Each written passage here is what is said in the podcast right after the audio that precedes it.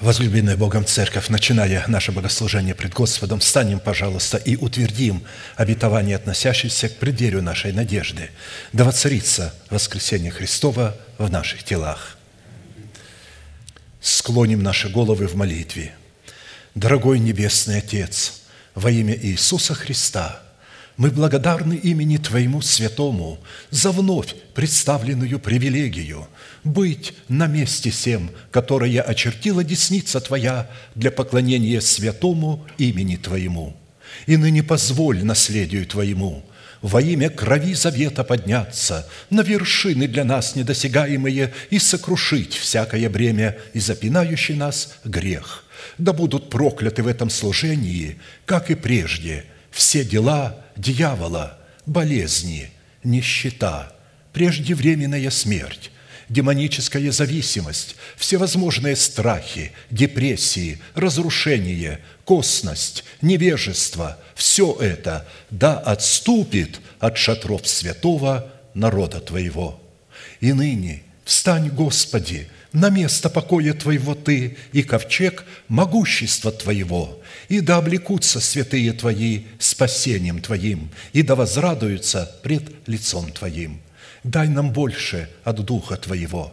Пропитай нас Духом Твоим святым, позволь нам найти светлое лицо Твое. Я представляю это служение в Твои божественные руки, видя его рукою превознесенную, великий Бог, Отец и Дух Святой – Аминь. Да благословит вас Господь, можете садиться. Евангелие Матфея, глава 5, стихи 45-48. «Да будете сынами Отца вашего Небесного, ибо Он повелевает солнцу своему восходить над злыми и добрыми, и посылает дождь на праведных и неправедных. Итак, будьте совершенны, как совершен Отец ваш Небесный» проповедь, которую я хочу говорить или продолжить, так и называется «Призванные к совершенству». Это обетованная заповедь, которая является наследием святых всех времен и поколений, и адресована эта заповедь сугубо только своим ученикам, а посему люди, не признающие над собою власти человека, посланного Богом, к наследию этой заповеди никакого отношения не имеют и навряд ли уже когда-нибудь смогут иметь. Всякая заповедь Господня содержит в себе неисследимость. Давид сказал, «Я видел предел всякого совершенства, но заповедь Твоя безмерно обширна». А посему быть совершенными, как совершен Отец наш Небесный, это любить праведных так, как любит их Бог, и ненавидеть неправедных так, как ненавидит их Бог, изливая благословение Бога на праведных и Его палящий гнев на неправедных – в границах изреченного им слова, возвеличенного им в храме нашего тела превыше всех своих имен.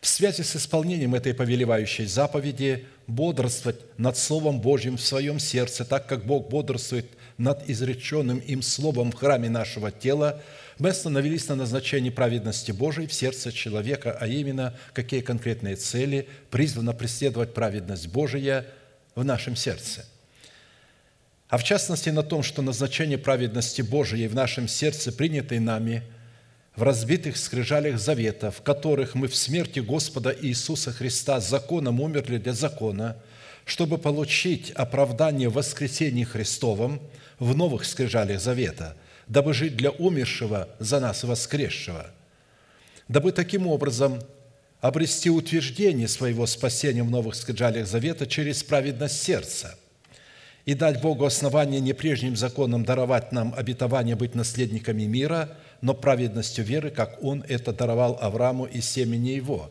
Ибо не законом даровано Аврааму или семени его обетование быть наследниками мира, но праведностью веры. Римлянам 4.13. Я напомню, что праведность веры, делающая нас наследниками мира Божия – определяется по послушанию нашей веры, вере Божией, представленной в благовествуемом слове посланников Бога во главе с человеком, представляющим для нас отцовство Бога. А посему обетование мира Божьего дается только тем людям, которые повинуются порядку Бога, в соответствии которого Бог посылает нам свое Слово через уста своих посланников. Таким образом, завет мира в сердце человека – это результат послушания его веры, вере Божией, в словах посланников Бога.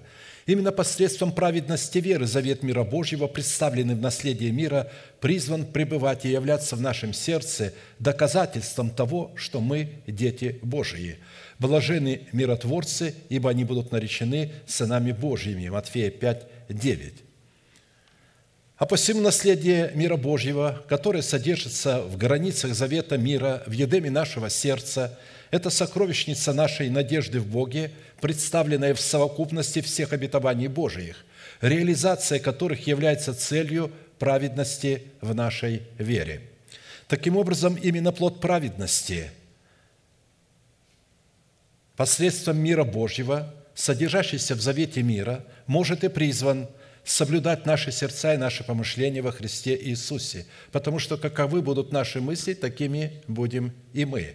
Не заботьтесь ни о чем, но всегда в молитве и прошении с благодарением открывайте свои желания пред Богом, и мир Божий, который превыше всякого ума, соблюдет сердца ваши и помышления ваши во Христе Иисусе. Филиппийцам 4, 6, 7.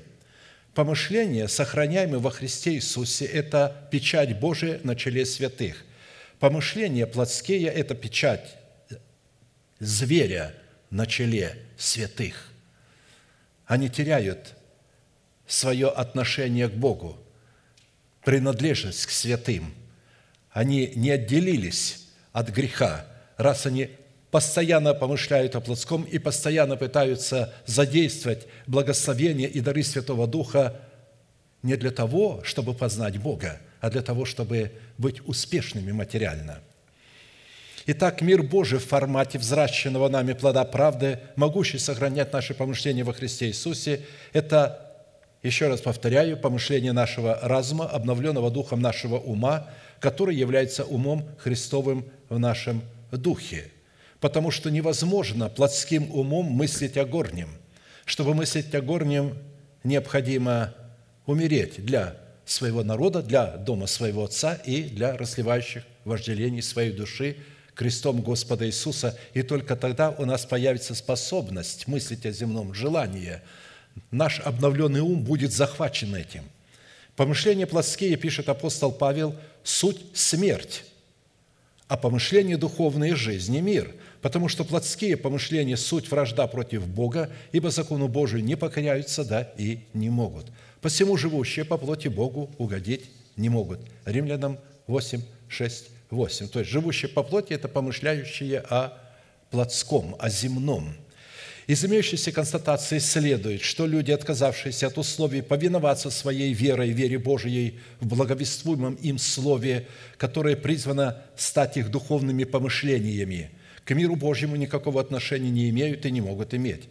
А следовательно, такие люди – никакого отношения не могут иметь и к сынам мира, которые посредством мира Божьего наследуют вечное спасение в Царстве Небесном. Нам следует твердо усвоить, что только через соработу нашего Духа с нашим обновленным мышлением, находящимся во Христе Иисусе, мы призваны воцарить воскресение Христова в наших телах и облечь наши тела воскресения Христова в нетленный жемчуг. В связи с этим мы остановились на четвертом вопросе. По каким признакам следует испытывать самого себя на предмет того, являемся мы сынами мира, а следовательно и сынами Божьими или нет. Потому что только по владычеству мира Божьего в нашем сердце следует испытывать себя на предмет того, что мы действительно являемся сынами Божьими, учитывая при этом, как мы говорили ранее и постоянно утверждаем, если человек в смерти Господа Иисуса не умер для своего народа, для своей национальности, для дома своего Отца и для своей душевной жизни, то его оправдание, которое он принял в спасении по вере во Христа Иисуса в формате залога, то есть в семени, никогда не перейдет в формат праведности, не возрастет в плод правды, в которой он получил бы способность облечься в наследие мира, потому что наследие мира содержится в плоде правды, который мы призваны взрастить из семени правды, чтобы приносить в своей праведности плоды мира. В силу чего у таких людей будет восхищен готовящийся для них венец правды, призванный дать им право на обетование мира, в котором они могли бы быть наречены сынами Божьими. Все гряду скоро держи, что имеешь, дабы кто не восхитил венца твоего». Откровение 3.11. А посему обетование мира Божьего обретает свои полномочия и свою легитимность в нашем сердце только через праведность нашей веры в формате завета мира, который налагает ответственность на обе стороны завета, в котором каждая из сторон, ответственная за исполнение своей роли, установленной Богом в предписаниях имеющегося завета мира – и если одна из сторон нарушает договоренности, означенные в завете мира между Богом и человеком, а таковым нарушителем может быть только сторона человека, то вторая сторона в лице Бога освобождается от ответственности выполнять договоренности имеющегося завета мира – в определенном формате мы уже рассмотрели шесть признаков, по составу которых нам следует судить и испытывать самих себя на предмет того, что мы являемся сынами мира, а следовательно и сынами Божьими, и остановились на рассматривании седьмого признака, по которому следует судить о своей причастности к сынам мира, это по способности облекать свою сущность самого себя в святую или же в избирательную любовь Бога. То есть через свои уста исповедовать такую любовь святую, которая могла бы облекать нас – более же всего облекитесь в любовь, которая есть совокупность совершенства, и да владычествует в сердцах ваших мир Божий, которому вы и призваны в одном теле, и будьте дружелюбны». Колоссянам 3, 14, 15. Мы отметили, что из данного изречения – Владычество мира Божьего в наших сердцах возможно только при одном условии, если избирательная любовь Бога будет пребывать в наших сердцах, и мы будем облечены в избирательную любовь Бога. Избирательная любовь Бога или святая любовь Бога отделяет нас а, от несвятого, от нечистого, от зла, от всего того, что не является святым – а посему постижение святой любви Божией, призванной в предузнании своей избирательности, исполнить нас всею полнотою мира Божьего, дабы соделать нас совершенными, как совершен Отец наш Небесный, дабы мы обрели способность бодрствовать над принятым в наше сердце Словом Божиим, чтобы светить своим солнцем на праведных и неправедных и изливать свои дожди на праведных и неправедных в соответствии воздвигнутого Богом закона – я напомню, что в Писании избирательная любовь Бога, представленная Духом Святым в свете семи неземных достоинств или составляющих через благовествуемое слово апостолов и пророков такова. Это добродетель, это рассудительность, которая следует из добродетели, затем воздержание, терпение, благочестие, братолюбие и любовь. 2 Петра 1, 2, 8. Каждая из семи достоинств плода, добродетели, содержит в себе характеристики всех других достоинств, так как они проистекают друг из друга, обнаруживают себя друг в друге, усиливают друг друга и подтверждают истинность друг друга. Во-вторых, совокупность семи достоинств в нашем сердце призвана являться нравственным совершенством и эталоном, присущим естеству Бога.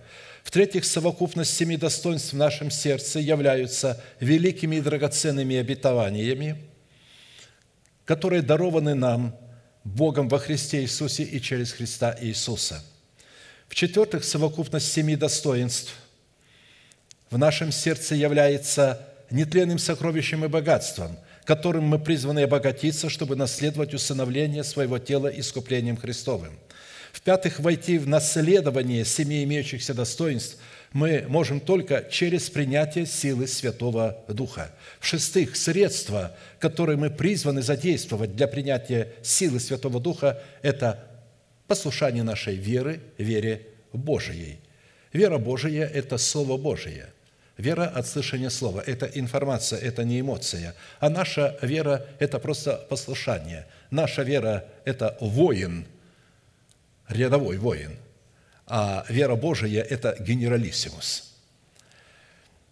В-седьмых, через наследование этих великих и драгоценных обетований мы делаемся причастниками Божеского естества, становимся совершенными, как совершен Отец наш Небесный в вере. А это не значит, что мы будем смотреть на самих себя и увидим себя совершенными – это значит, что мы будем смотреть, кем для нас является Бог, что сделал для нас Бог, кем мы приходимся для Бога. И тогда Бог называет это совершенством. Потому что то, на что мы смотрим верою, мы начинаем в это облекаться. А посему любовь Божия является основанием, стержнем и атмосферой нравственного и незыблемого закона, раскрывающего в нашем сердце как сущность самого Бога, так и сущность Царства Небесного. И это не все. Любовь Божия и Агапи – это суверенная любовь, которая является безусловной только по отношению к тем человекам, которых она избирает, волеизъявления своего предузнания и предопределения – благодаря своей суверенности избирательная любовь Бога никогда не нарушает суверенных прав в отношениях с теми человеками, которых она избирает. Она ждет, пока человек созреет. Если он не созрел, она не гневается на него. Она не сходит к нему и ожидает, когда он созреет. И никогда не позволяет нарушать суверенные права своих собственных границ, обусловленных палящей святостью – а это происходит тогда, когда мы пытаемся выполнять роль Бога. Не свою роль, а роль Бога. Когда написано «Ищите прежде Царство Божие в правде Его, и это все приложится вам», а мы начинаем искать Царство, не Царство Божие, а то, что приложится нам. Бог взял на себя ответственность за пропитание, за одежду, в общем, за материальные вещи. Он взял ответственность для того, чтобы мы могли искать Бога. Наша ответственность – искать Бога, а Его ответственность – благословлять нас материально. И перестаньте молиться об этом. «Господи, благослови меня! Господи, благослови меня!» Я имею в виду материально. Скажи, «Господи, благослови меня познанием Твоим. Благослови меня тем, чтобы я мог познать сердце Твое. Кто Ты такой?» кем ты для меня являешься. Я хочу узнать, кем ты для меня являешься, как мой Небесный Отец. Какое твое сердце – как оно расположено ко мне. Я хочу узнать, какой мой дом, где я буду вечно жить, что это за дом. Вот чем я должен быть захвачен. Это моя роль. В определенном формате из семи имеющихся характеристик добродетели, которые в своей совокупности определяют в нашем сердце благость Бога, мы уже рассмотрели пять составляющих и остановились на шестой. Это наше призвание – показывать в отношениях с Богом братолюбие или же показывать любовь Божию в братолюбии. В Священном Писании степень силы избирательной любви Бога, исходящей из атмосферы братолюбия и обнаруживающей себя в атмосфере братолюбия, определяется и познается исключительно по степени силы ненависти Бога ко злу и злодеям, творящим зло – ты возлюбил правду и возненавидел беззаконие, посему помазал тебя Божий Бог твой елеем радости боли соучастников твоим, твоих». Евреям 1.9. Оригинал э, имеет смысл «Ты возлюбил правду в носителях правды и возненавидел беззаконие в носителях беззакония».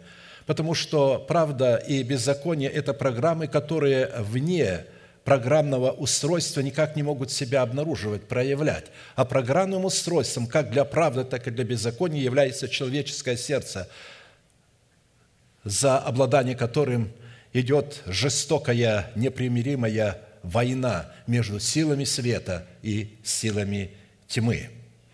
Учитывая, что зло, которое выражает себя в человеке в ненависти, исходящей из его зависти и его гордыни – и добро, выражающее себя в человеке в любви, исходящей из братолюбия, это удивительные и уникальные программы. Поэтому, как я сказал, невозможно возлюбить или возненавидеть их, не будучи их носителями. Господь испытывает праведного, а нечестивого и любящего насилия ненавидит душа его – Дождем прольет он на нечестивых горящие угли, огонь и серу, и палящий ветер их доли из чаши. Ибо Господь праведен, любит правду, лице его видит праведника». Псалом 10, 5, 7. Видите, э, здесь абсолютно нет толерантности. Бог любит только своих детей и ненавидит всех остальных людей. И рассматривает всех остальных людей детьми дьявола.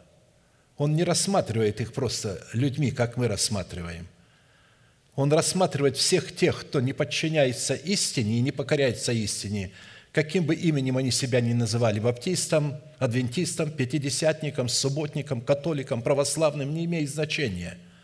Если они противятся истине, он говорит, вы дети дьявола. Он назвал верхушку религиозную своего времени. Он сказал, ваш отец, дьявол, вы хотите исполнять его похоти, поэтому вы не можете даже слушать моего голоса.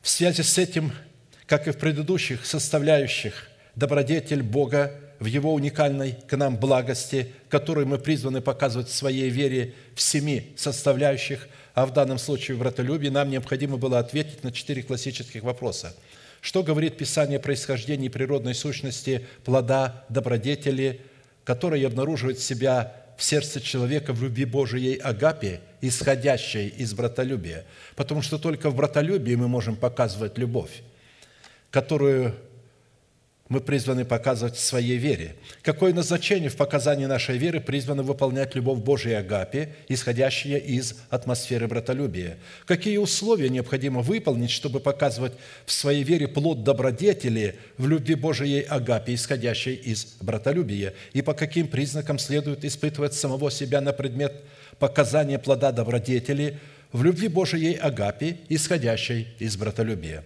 В определенном формате мы уже рассмотрели первый вопрос и остановились на рассматривании второго вопроса. Какое назначение в показании нашей веры призвано выполнять любовь Божией Агапи, исходящей из атмосферы братолюбия? Учитывая, что пять составляющих призвания любви Божией, исходящей из атмосферы братолюбия, уже были предметом нашего рассуждения на предыдущих служениях, сразу обратимся к шестой составляющей – Шестая составляющая в призвании или же в назначении любви Божией, исходящей из атмосферы братолюбия, обнаруживает себя в наличии имения дерзновения в день суда, обусловленного жатвой. Любовь до такого совершенства достигает в нас, что мы имеем дерзновение в день суда, потому что поступаем в мире всем, как Он. 1 Иоанна 4, 17. Я напомню, что дерзновение, необходимое для получения милости в обретении благодати Божией, является результатом, происходящим от действия любви Божией, исходящей из атмосферы братолюбия, из нашего правильного отношения друг к другу. Только Бог может нас благословлять. Поэтому это дерзновение. Для этого необходимо дерзновение – как написано, да приступаем с дерзновением к престолу благодати, чтобы получить милость и обрести благодать для благовременной помощи. Евреям 4,16. Я напомню, дерзновение – это право, основанное на власти, заключенное в крови креста Христова, облеченное в силу Святого Духа – Бог, желая преимущественнее показать наследникам обетования непреложности своей воли, употребил посредство клятву, дабы в двух непреложных вещах, в которых невозможно Богу солгать, твердое утешение имели мы, прибегшие взяться за предлежащую надежду, которая для души есть как бы якорь безопасный и крепкий и входит во внутреннейшую зазавесу, куда предтечью за нас вошел Иисус, сделавшись первосвященником навек по чину Мелхиседека – Евреям 6, 17, 20. Если мы действительно хотим входить в присутствие Господня за завесу святилища в статусе воинов молитвы, чтобы нам иметь дерзновение в день суда, то первым требованием в наших молитвах должен быть не список наших просьб, а наша святость, основанная на искупительной крови креста Христова, которая предусматривает очищение от наших грехов строго в соответствии требований, содержащихся в постановлениях Писания – как о месте исповедания, так и о способе исповедания. Если исповедуем грехи наши, то Он, будучи верен и праведен, простит нам грехи наши и очистит нас от всякой неправды. 1 Иоанна 1,9. Заметьте, что между исповеданием грехов своими устами и отмечанием их, их галочкой на бумаге в перечне, составленном человеком, есть большая разница – вы знаете, что во время а, так называемого освящения, которое проводится во многих церквях, они там записывают такой целый список грехов на бумаге и зачитывают вам. А вы должны, значит, согласиться с этим, потом эти грехи сжигают, остается пепел, делается какой-то жертвенник. То есть инкаунтер так проводится – освящение такого рода, то а, здесь написано, если мы исповедуем. То есть, зачем мне это? Я же знаю, что я согрешил, чем я согрешил. Зачем же мне целый список грехов, которые я даже и понимать не понимаю. Потому что многие святые э, никогда э, не знают определенных грехов и никогда в них не участвовали, а их заставляют отрекаться от них. Я как-то вам говорил, я видел трехтысячную массу, которая отрекалась от анонизма. Вот. И трясли все. Потрясите руками и говорите все. Это было украинское собрание. Я отрекаюсь от анонизма.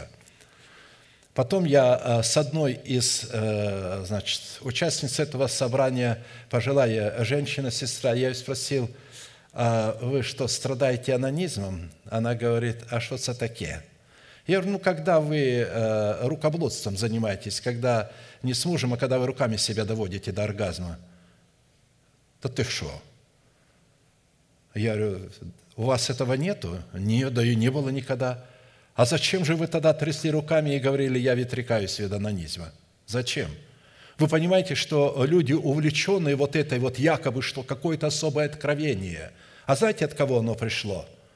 От Дерека Принца – это знаменитость, это генерал Божий. Он говорил, все крещенные Духом Святым могут иметь в себе демона, могут быть одержимыми. Поэтому э, нужно молиться об изгнании беса, надавить на живот, и пусть человек сплюнет этого беса, он в слюне. Он у меня иногда проявляется. Но представляете, э, э, как можно следовать этому? Притом это был заскорузлый пятидесятник – Нельзя никаких украшений, никакого макияжа, а, а, омовения ног в косыночках. А его учение приняли буквально все и харизматы, и пятидесятники.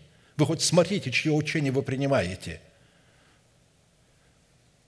Он вообще никогда не являлся даже пастором церкви. Их было просто несколько человек, которые договорились между собой о каком-то союзе – но их принимали в церквах. Я не понимаю, как можно принимать человека за какую-то а, а, вершину, когда он никогда не являлся даже пастором церкви. Итак, нам необходимо исповедовать наши грехи пред Богом в присутствии человека, наделенного полномочиями власти прощать грехи и оставлять на нас грехи. А такими полномочиями обладают только апостолы Христовы в лице человеков, которые помазаны Духом Святым представлять отцовство Бога – даже не все пасторы в церквах обладают отцовством Бога. Они входят в движение, в котором есть апостол, а они помощники его, представляющие это пасторство, это апостольство.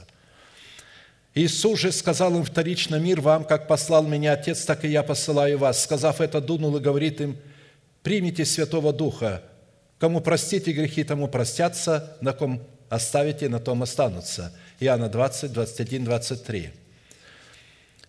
Многие же из уверовавших приходили, исповедуя и открывая дела свои, деяния 19.18. Видите, э, этот принцип был принят церковью на вооружение. Сами по себе грехи не всегда бывают явные, часто они трудно уловимые и едва различимые. И только твердое решение человека разобраться со своими погрешностями дает Богу основание открыть человеку корни – замаскировавшегося в нем греха. Кто усмотрит погрешности свои, от тайных моих очисти меня, и от умышленных удержи раба Твоего, чтобы не возобладали мною. Тогда я буду непорочен и чист от великого развращения». Псалом 18, 13, 14. «От тайных моих». То есть, тайные – это то, чего я не могу уразуметь, не знаю – да, я делаю грех, многие делают грех и не знают, что они совершают грех. И только потом, когда узнают, и говорят, а я и не знал, что это грех. Я просто не знал, поэтому я это делал. Вы знаете, когда мой отец покаялся, а, а, он не знал, что а, прелюбодеяние – грех. И он в радости, значит, э, говорит одному брату, э, у меня есть, говорит, женщина, у нее есть, говорит, подруга, я, говорит, с ними договорился, поэтому я тебя приглашаю, значит, ну, для секса. Тот голоса чуть не выпали у него, брат, ты что, с ума сошел? Он говорит, а что? Да это же грех, это же нельзя. Он говорит, я не знал, хорошо, я больше не буду этого делать. То есть как он покаялся? Значит, когда он покаялся, ему даже об этом не сказали, что это грех – очень многие люди не знают, что анонизм – грех, то есть э, рукоблудство, что гомосексуализм – грех, что лесбиянство – грех, и их этому не научили. Они не знают, что скотоложество – грех. И поэтому сельские э, э, жители, очень многие используют скотину для этой цели. Им никто не сказал об этом, а надо говорить. Когда я начинаю говорить, то эти так называемые епископы, как ты смеешь вот, говорить об этом в церкви, это же неэтично – я говорю, но в Писании это написано. Неэтично, когда вы умолкаете об этом, молчите и занимаетесь этим. Итак, когда человек посредством истины, заключенной в крови Христа Христова, будет непорочен и чист пред Богом от великого развращения, только тогда он будет обладать дерзновением, дающим ему юридическое право на милость получении благодати Божией. Седьмая составляющая – в призвании любви Божией, исходящей из атмосферы братолюбия, обнаруживает себя в способности получать знания от Бога, дабы представлять совершенство Бога. Кто думает, что знает что-нибудь, тот ничего еще не знает так, как должно знать. А вот кто любит Бога, тому дано знание от Него. 1 Коринфянам 8, 2, 3. Знание от Бога почивает только в мудром сердце – Младенец тоже думает, что он любит Бога. Но любить Бога значит исполнять заповеди Его. А младенец не знает этих заповедей. Он толкует их своим умом. И тот, кто стоит за кафедрой, тоже, душевный человек, тоже толкует их своим умом. Поэтому они любят Бога эмоцией. И проповедь настроена на то, чтобы вызвать слезу, выбить слезу у них, как это Христос страдал – Э, какие муки. И вот они начинают расписывать художественное страдание. А мы, когда читаем, нет художественного расписания и описания страданий Христовых. Напротив, мы находим, что Христос говорит, не плачьте обо мне. Идя на крест, женщины шли за Ним и плакали, горстка, небольшая женщин верных, даже апостолы разбежались из страха – а он им говорит, не плачьте обо мне, а плачьте о себе и о детях ваших. Итак, но мы приняли не духа мира сего, а духа от Бога, дабы знать дарованное нам от Бога. Общение со Святым Духом, излитым в наши сердца в словах благодати в атмосфере братолюбия, осуществляется через исполнение Святым Духом, в котором мы, как сыны Божии, получаем способность водиться Святым Духом – Таким образом, общение человека с Богом состоит в том, чтобы обладать способностью, дарованной нам Святым Духом, на полное познание Бога посредством фактов и навыков, духовных навыков. Обычно такое построение речи в греческом языке используется, то есть общение с Богом в греческом языке используется для интимных отношений между мужем и женой, для созидания отношений между мужем и женой – для устроения самого себя в Дом Божий и для заключения завета с Богом. И пристал Хирам царь Тирский послов к Давиду, и кедровые деревья, и плотников, и каменщиков. И они построили дом Давиду. И уразумел Давид, что Господь утвердил его царем над Израилем, и что возвысил царство его ради народа своего Израиля. 2 Царств 5, 11, 12.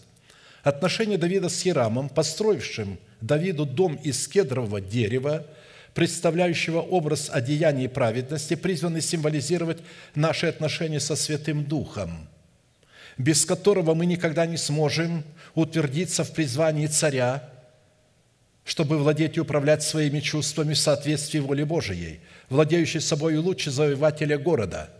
Притча 16.32. Мы никогда не сможем утвердиться в призвании священника, чтобы устроять из себя дом духовный, священство святое. И сами, как живые камни, устрояйте из себя дом духовный, священство святое, чтобы приносить духовные жертвы, благоприятные Богу Иисусом Христом. 1 Петра 2,5. В Старом Завете приносить жертву мог только священник. В-третьих, мы никогда не сможем утвердиться в призвании пророка, чтобы Бог мог слушать наш голос, в то время как мы могли бы в своем сердце слышать голос Божий, дабы исполнять Его волю в вершении Его суда. На стражу мою стал я и, стоя на башне, наблюдал, чтобы узнать, что скажет Он во мне, и что мне отвечать по жалобе моей». Авакума 2.1. Вопрос третий. Какие условия необходимо выполнить, чтобы получить способность показывать в своей вере формат любви Божией, исходящей из атмосферы братолюбия – Учитывая, что формат любви Божией, исходящий из атмосферы братолюбия, обнаруживает себя в отношениях друг с другом, в структуре порядка Царства Небесного, связанного с определенным временем для всякой вещи под небом, в котором Бог получает основание изливать свою любовь в наши сердца в атмосфере братолюбия, основанного на правильных отношениях друг с другом, как написано «всему свое время и время всякой вещи под небом». Екклесиаста 3.1. Мы рассмотрим выполнение определенных условий в отрезке отведенного нам времени в пределах границ нашего обитания, обнаруживающих себя в границах завета мира, заключенного нами с Богом – который обуславливает в нашем сердце наличие порядка Царства Небесного, что дает Богу основание изливать свою любовь в наши сердца через атмосферу братолюбия, возведенную в заповедь, через отношения друг с другом. Заповедь новую даю вам, да любите друг друга, как я возлюбил вас, так и вы да любите друг друга.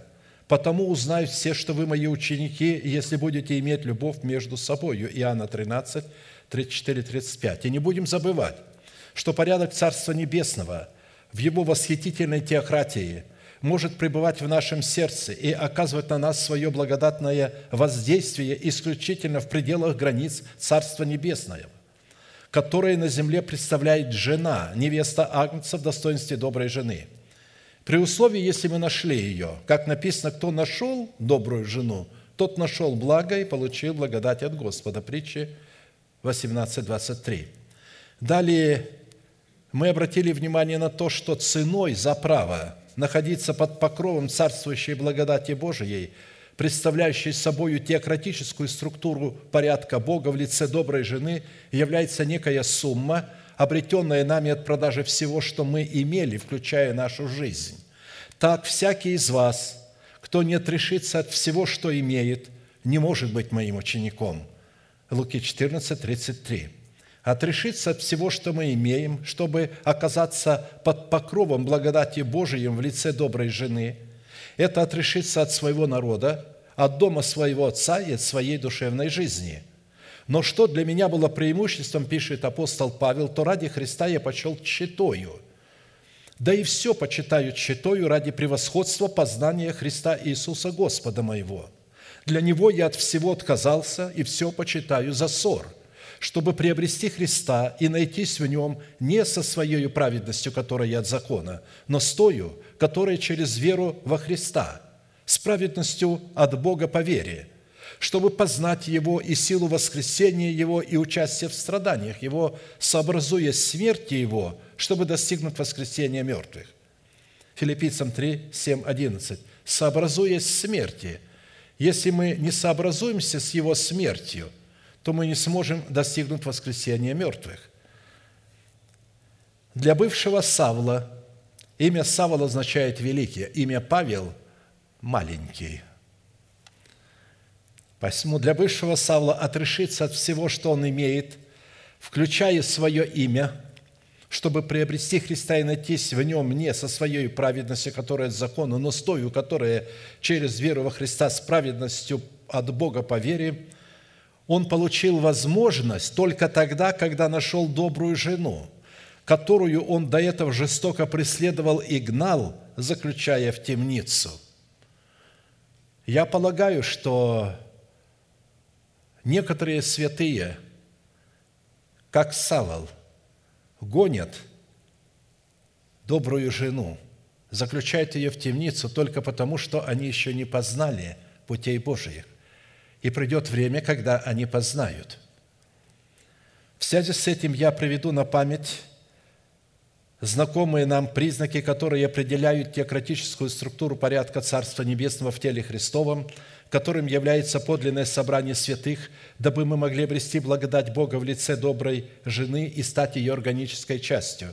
Этот порядок призван охватывать все сферы и системы нашей жизни, создавая условия и атмосферу в которых мы могли бы возрасти в меру полного возраста Христова, дабы отвечать эталону совершенства нашего Небесного Отца, в Его облаках, способных сыпать Его свет и изливать Его дожди на праведных для помилования, а на неправедных для наказания. Как написано, также влагою наполняет тучи, то есть Бог наполняет влагою тучи, и облака, наполненные водою, сыплют свет Его, и они направляются по намерениям Его, чтобы исполнить то, что Он повелит им на лице обитаемой земли. Он повелевает им идти или для наказания, или в благоволение, или для помилования. Иова 37, 11, 13. И есть облака, противные Богу, носимые ветром, и под теми и другими облаками имеются люди.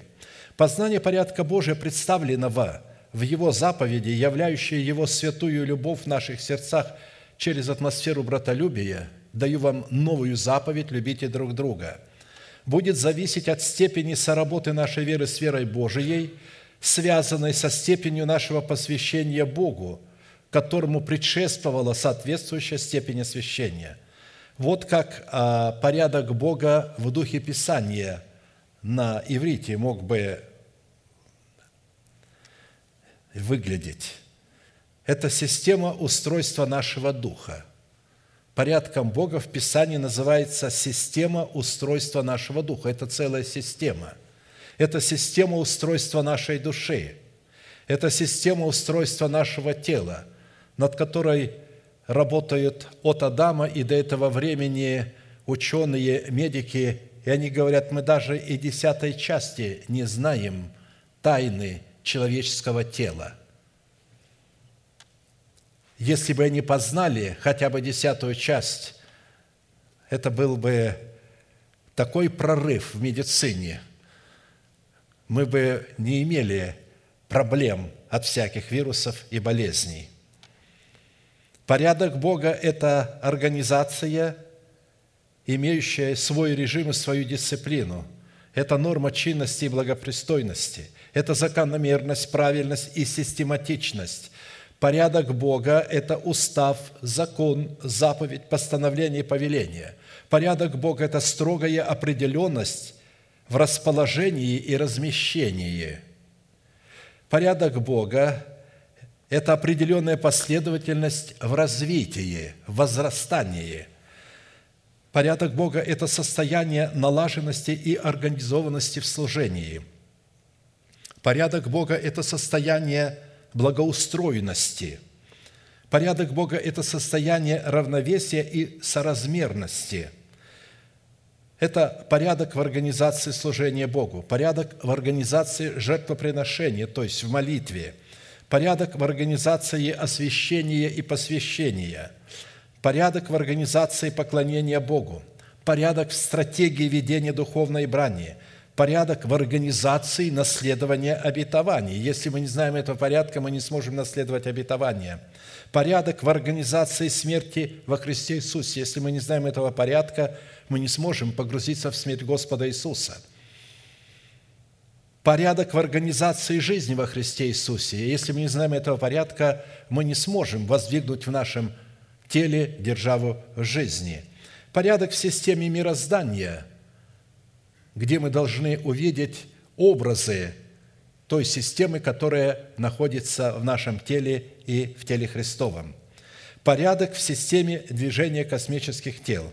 И вся эта неполная и не поддающаяся нашему разуму многозначность и многофункциональность находится в чудном равновесии друг с другом, растворена друг в друге, проистекает друг из друга и подтверждает истинность друг друга – с одной стороны, порядок совокупности устройства имеющихся систем указывает на тот фактор, что все сферы нашей жизни призваны протекать в порядке, установленном Богом. А с другой стороны, что все сферы нашей жизни тесно взаимосвязаны и зависят друг от друга. При одном условии – что мы нашли благодать Бога в лице доброй жены в достоинстве определенного собрания святых, в котором проповедуется и присутствует порядок любви Божией Агапи, исходящей из атмосферы братолюбия. Такой порядок выражает себя в премудрости Бога, в стратегии Бога, в славе Бога, в мощи Бога и в иерархической структуре Бога, определяющей порядок взаимоотношений в братолюбии – в наше время среди непроходимых зарослей имеющихся религиозных христианских джунглей и вновь образующихся религиозных движений, союзов и отдельных независимых друг от друга собраний от возможности найти добрую жену будет зависеть либо совершение нашего спасения, либо его утрата. Порядок Бога, обуславливающий благодать Бога в лице доброй жены, дающей Богу основание изливать свою любовь в наши сердца в атмосфере братолюбия, состоит в премудрости Бога, выраженной в повиновении нашей веры, вере Божией.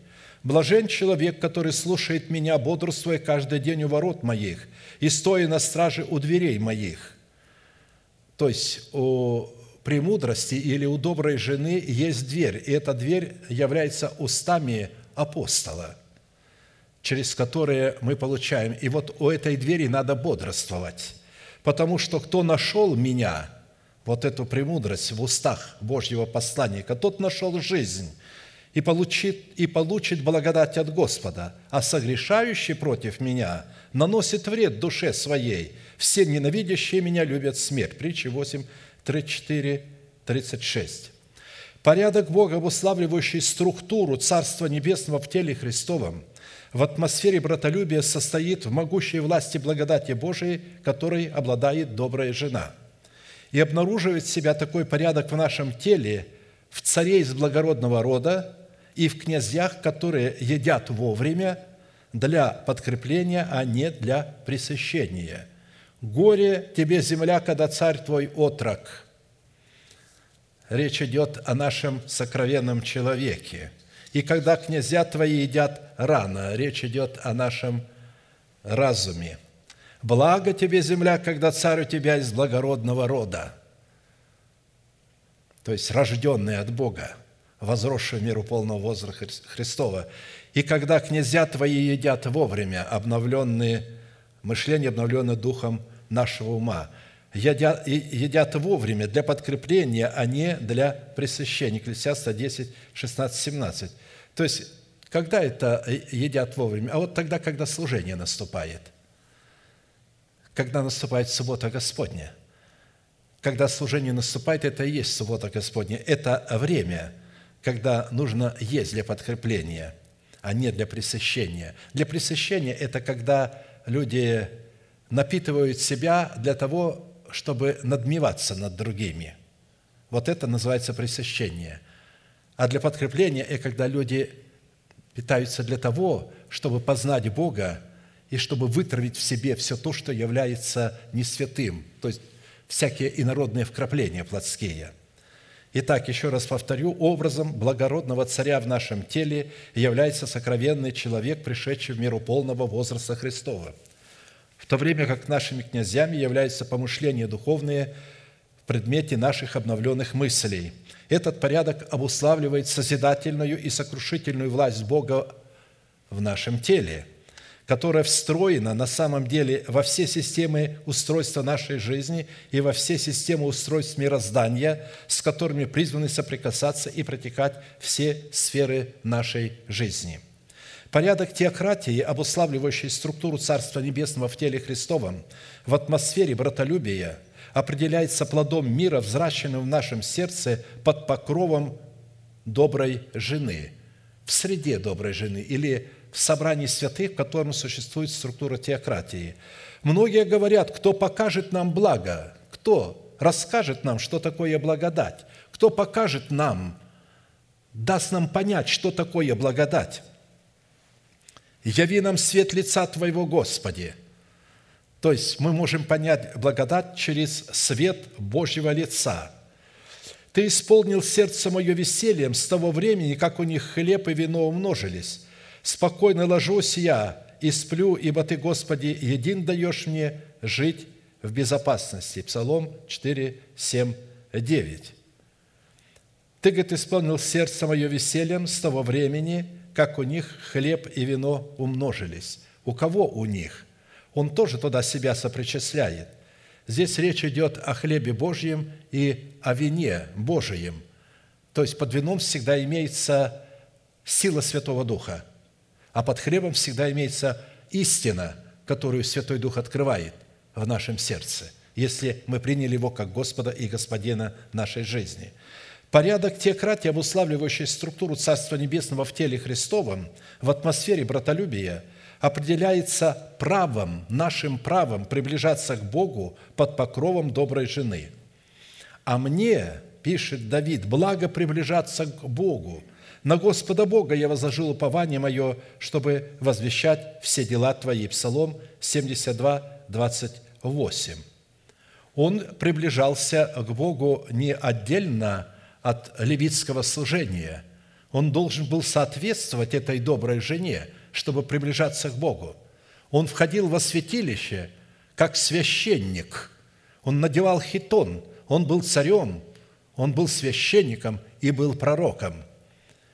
Поэтому он не мог приближаться к Богу вне доброй жены. На тот момент доброй женой для него было левитское служение – Порядок теократии, обуславливающий структуру Царства Небесного в теле Христовом, в атмосфере братолюбия определяется для нас с вами в напастях Христовых под покровом доброй жены. То есть в среде доброй жены или в причастии к доброй жене. «Благо мне, что я пострадал, дабы научиться уставам Твоим». Псалом 118, 71. Видите, э, без страдания, что делает страдание – Страдание очищает человека вот от вкрапления всего инородного, плотского. Когда человек начинает страдать даже в болезнях, вдруг все земное перестает быть ценным. И он начинает поднимать голову к небесам. И когда приближается в болезни к смерти, земля в своей цене теряет для него смысл. Его глаза устремлены туда, и он думает только о небесах – и уже предвкушает эту усладу. Далее. Порядок теократии, обуславливающий структуру Царства Небесного в теле Христовом в атмосфере братолюбия, определяется в плоде страха Господня в причастии к доброй жене. Блажен всякий, боящийся Господа, ходящий путями Его. Ты будешь есть от трудов рук твоих, блажен ты и благо тебе». Псалом 127, 1, 2. «От плодов рук твоих», то есть от плодов веры. Ты будешь есть от, уст, от плода уст. Здесь под руками имеется в виду плод уст, прославляющих Бога, когда мы исповедуем веру Божию. Страх Господен – это начальствующее учение Христова, запечатленное на скрижалях нашего сердца – Поэтому благодаря этому страху в премудрости Божией мы можем ходить путями Его. И тогда мы можем исповедовать веру Божию в плоде наших уст. Порядок теократии, обуславливающий структуру Царства Небесного в теле Христовом, в атмосфере братолюбия, определяется заповедью Бога, которая содержится в коротком языке. Хочет ли человек жить и любит ли долгоденствие, чтобы видеть благо – чтобы увидеть благодать, какая она, удерживая язык свой от зла и уста свои от коварных слов, уклоняйся от зла и делай добро, ищи мира и следуй за ним. Ищи мира и следуй, то есть в оригинале не просто следуй за ним, а гонись за ним, преследуй мир. Поэтому, чтобы видеть благодать Божию – необходимо обладать кротостью, потому что удерживать язык свой от зла и уста от коварных речей – это обладать кротким языком, потому что кроткий язык является древом жизни.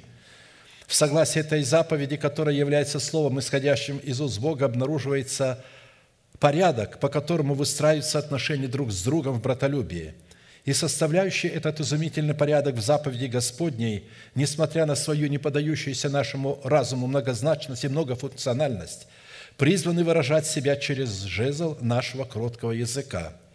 Потому что заповедь Бога призвана и обнаруживать себя в атмосфере братолюбия и представляющая собою вселенский порядок Бога безмерно обширна, как я говорил в начале, я видел предел всякого совершенства, но Твоя заповедь безмерно обширна.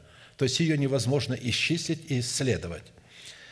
В наше время, как я уже сказал, среди вот этих христианских джунглей невозможно увидеть, где есть благодать Божия, а где ее нет.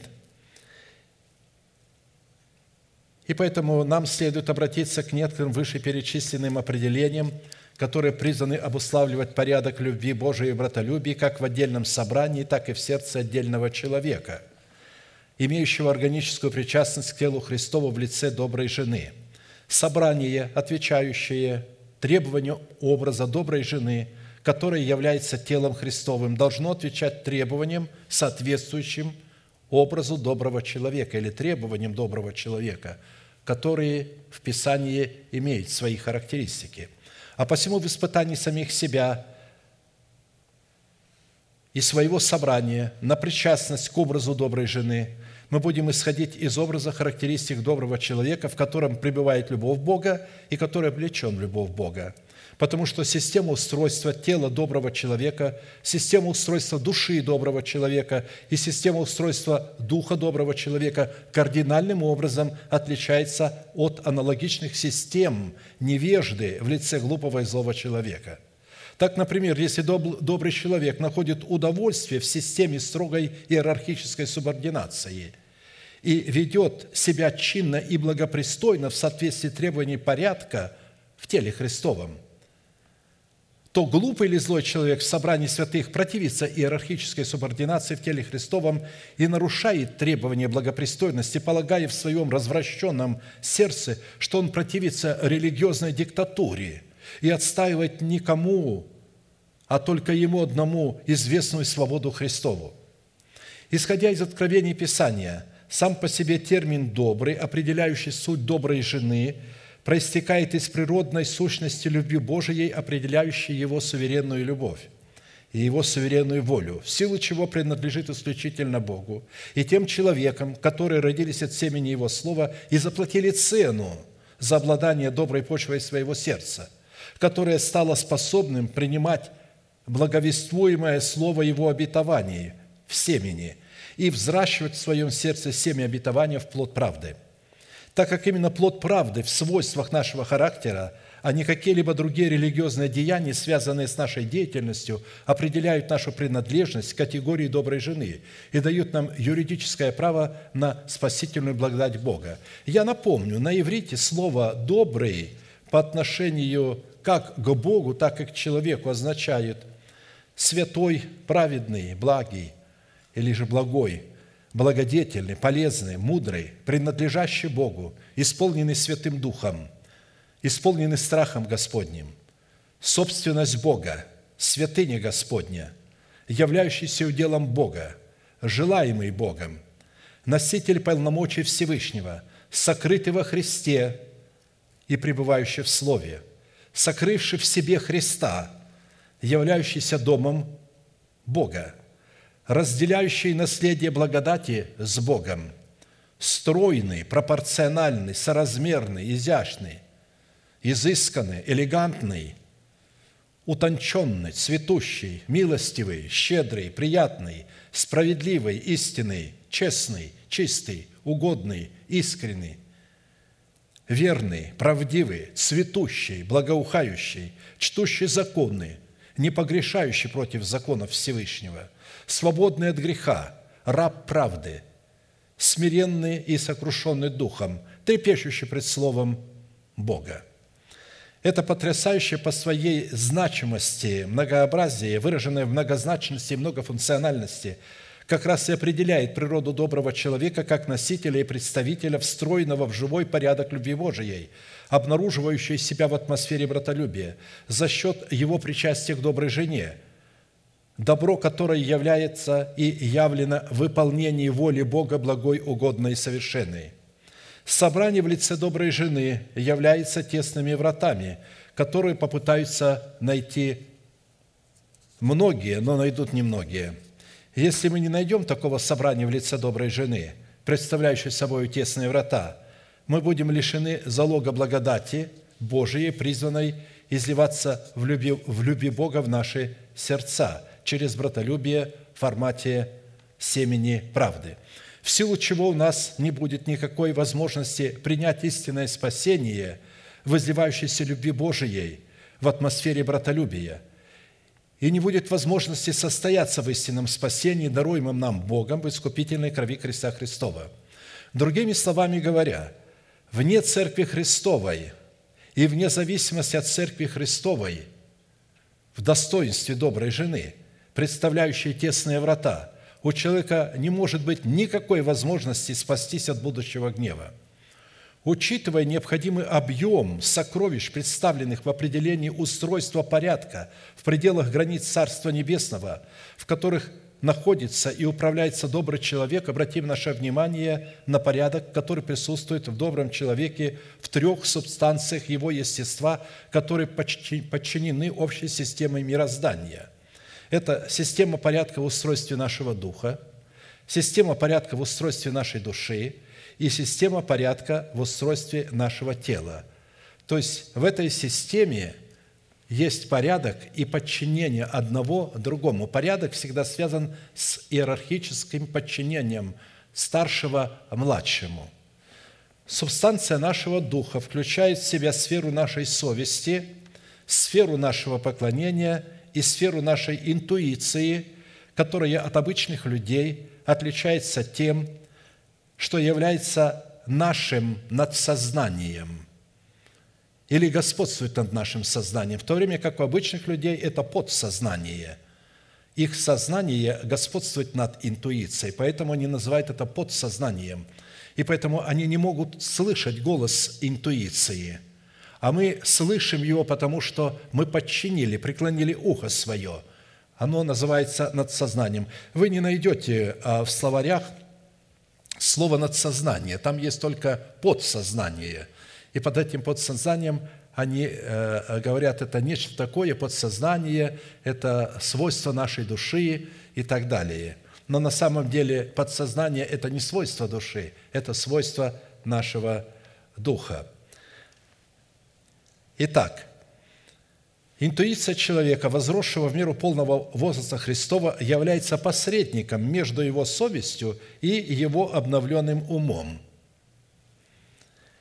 который поставлен в зависимость от его совести, в которой он получает откровение от Святого Духа. Посмотрите вот на этот порядок в устройстве нашего Духа. Каким образом мы можем слышать откровение Божие? Кто их может слышать? Обновленный разум не может слышать. Бог не имеет напрямую ничего с обновленным разумом. Вообще не общается с обновленным разумом.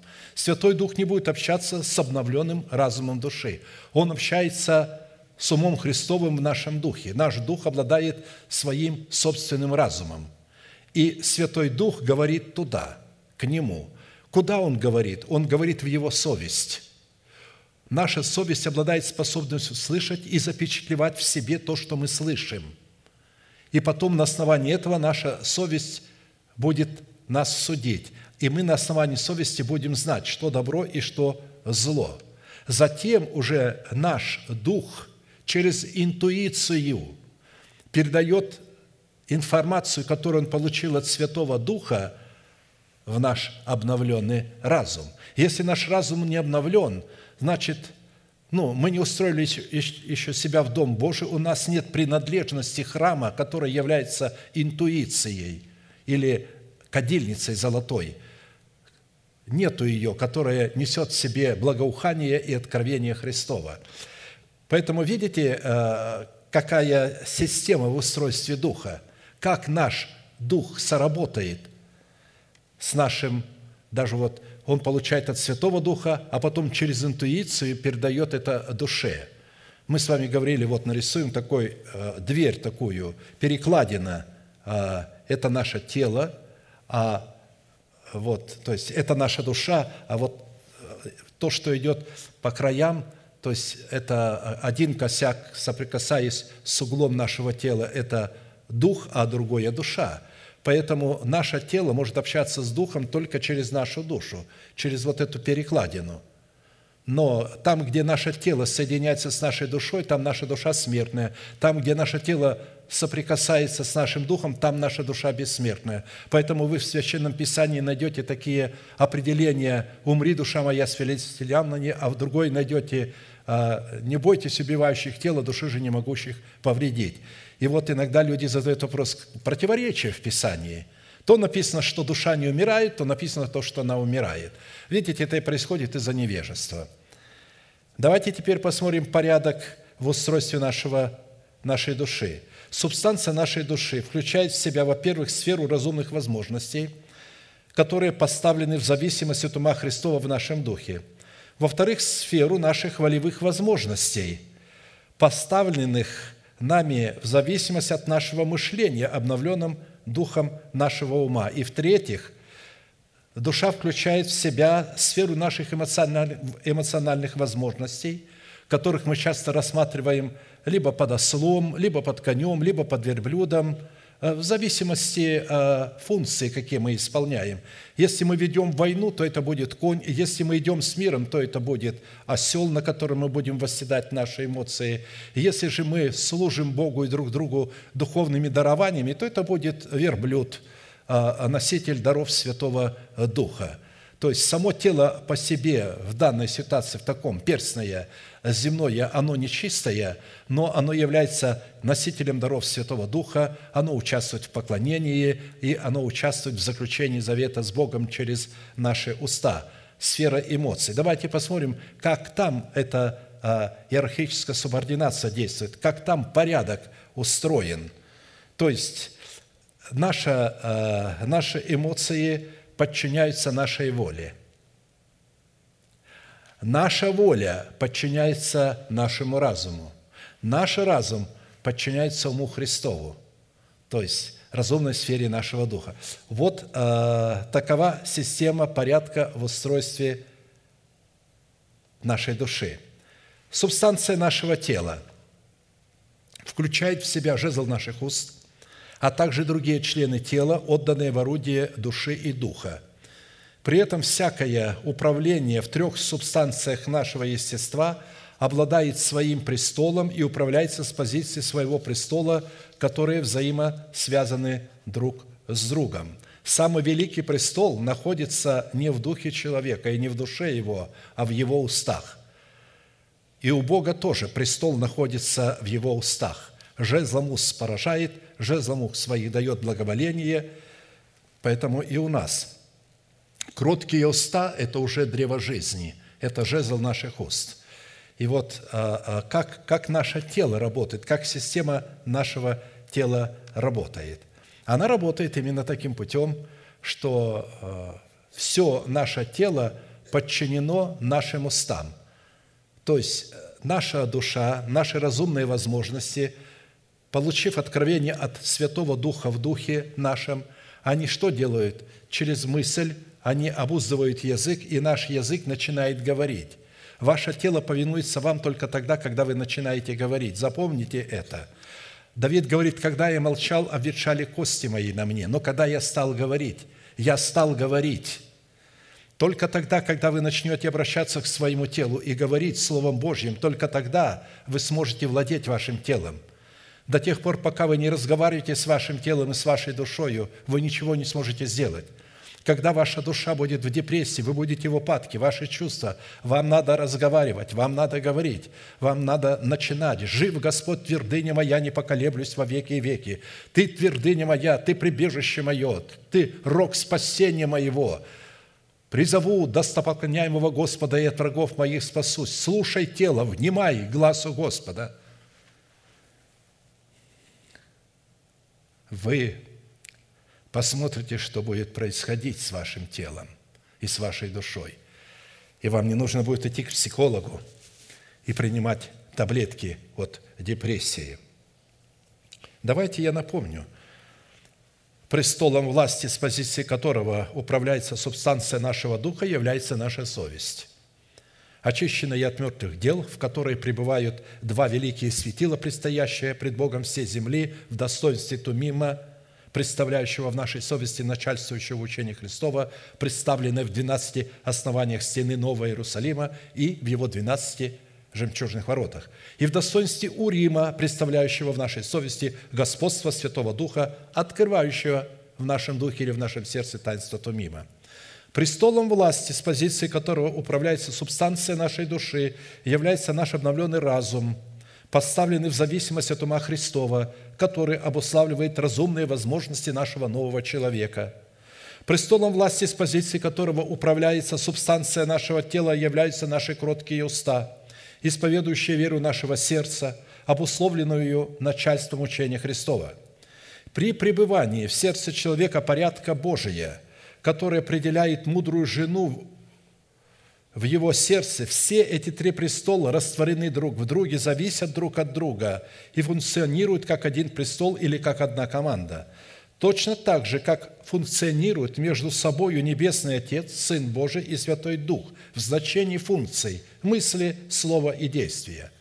Отец представляет достоинство мысли, Сын представляет достоинство слова, Святой Дух представляет достоинство действия этого слова.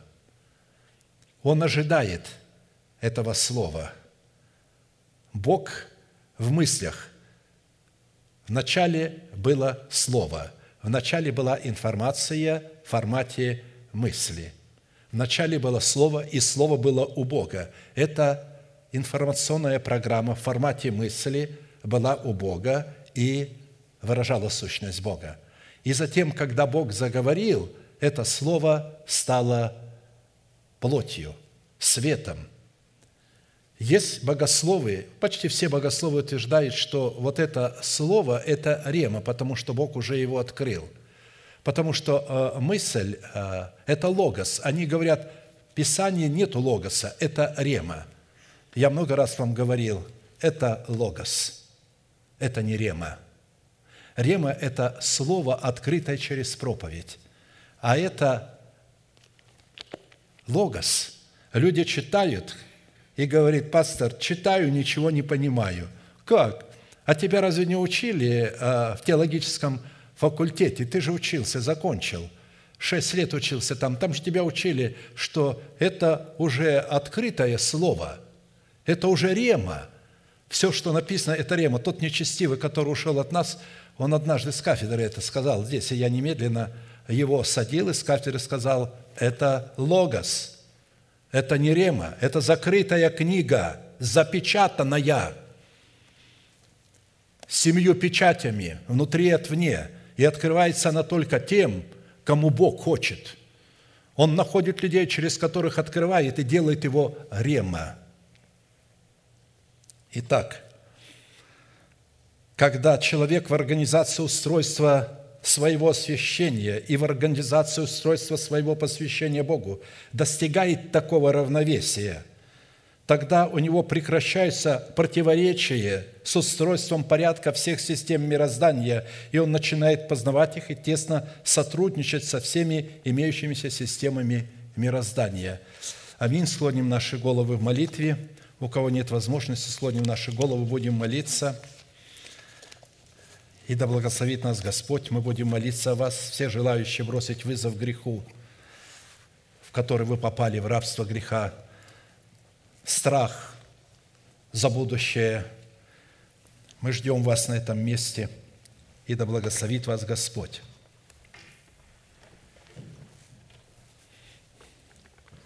Только Слово Божие, которое вы слышали и приняли в ваше сердце, будете размышлять о нем и исповедовать его своими устами – освободит вас от всякого зла и облечет вас в жемчуг нетления в свое время –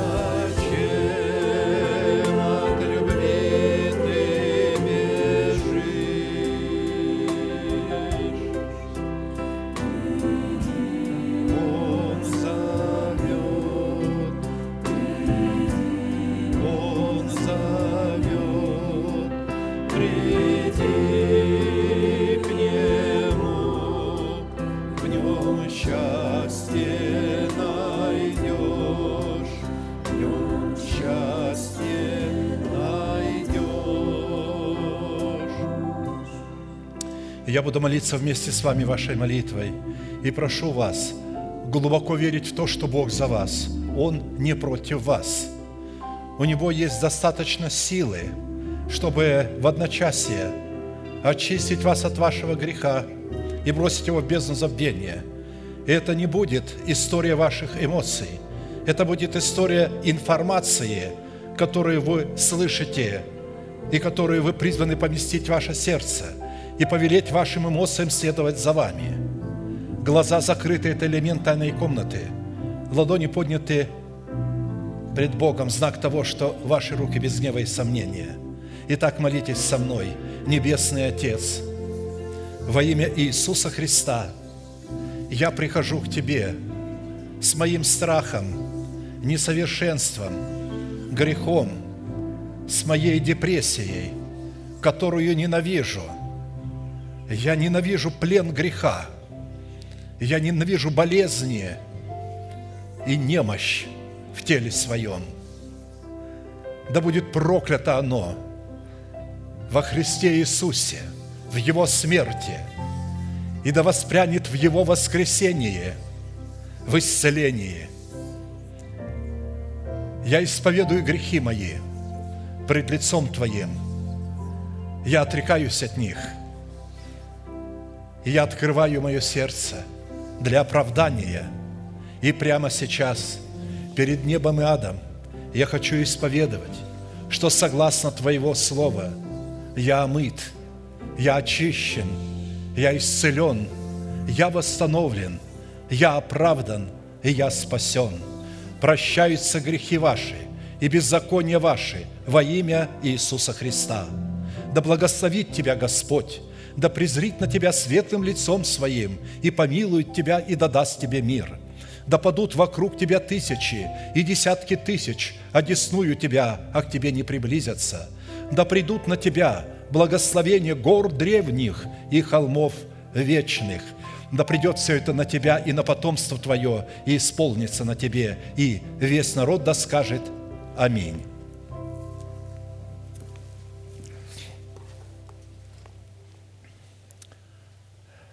Таков порядок иерархической структуры, в которой царствует информация, исходящая от слушания Слова Божия, и в которой эмоция ведется под усы, как наш боевой конь, который должен бросаться в атаку и не робеть перед тем, что вы будете переживать.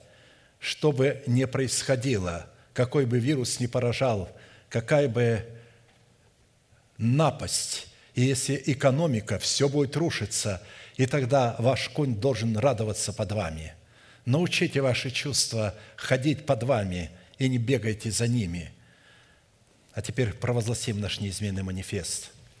Могущему же соблюсти нас от падения и поставить пред славою Своею непорочными в радости, единому, премудрому Богу, Спасителю нашему, через Иисуса Христа – Господа нашего, слава и величие, сила и власть, прежде всех веков, ныне и во все веки. Аминь.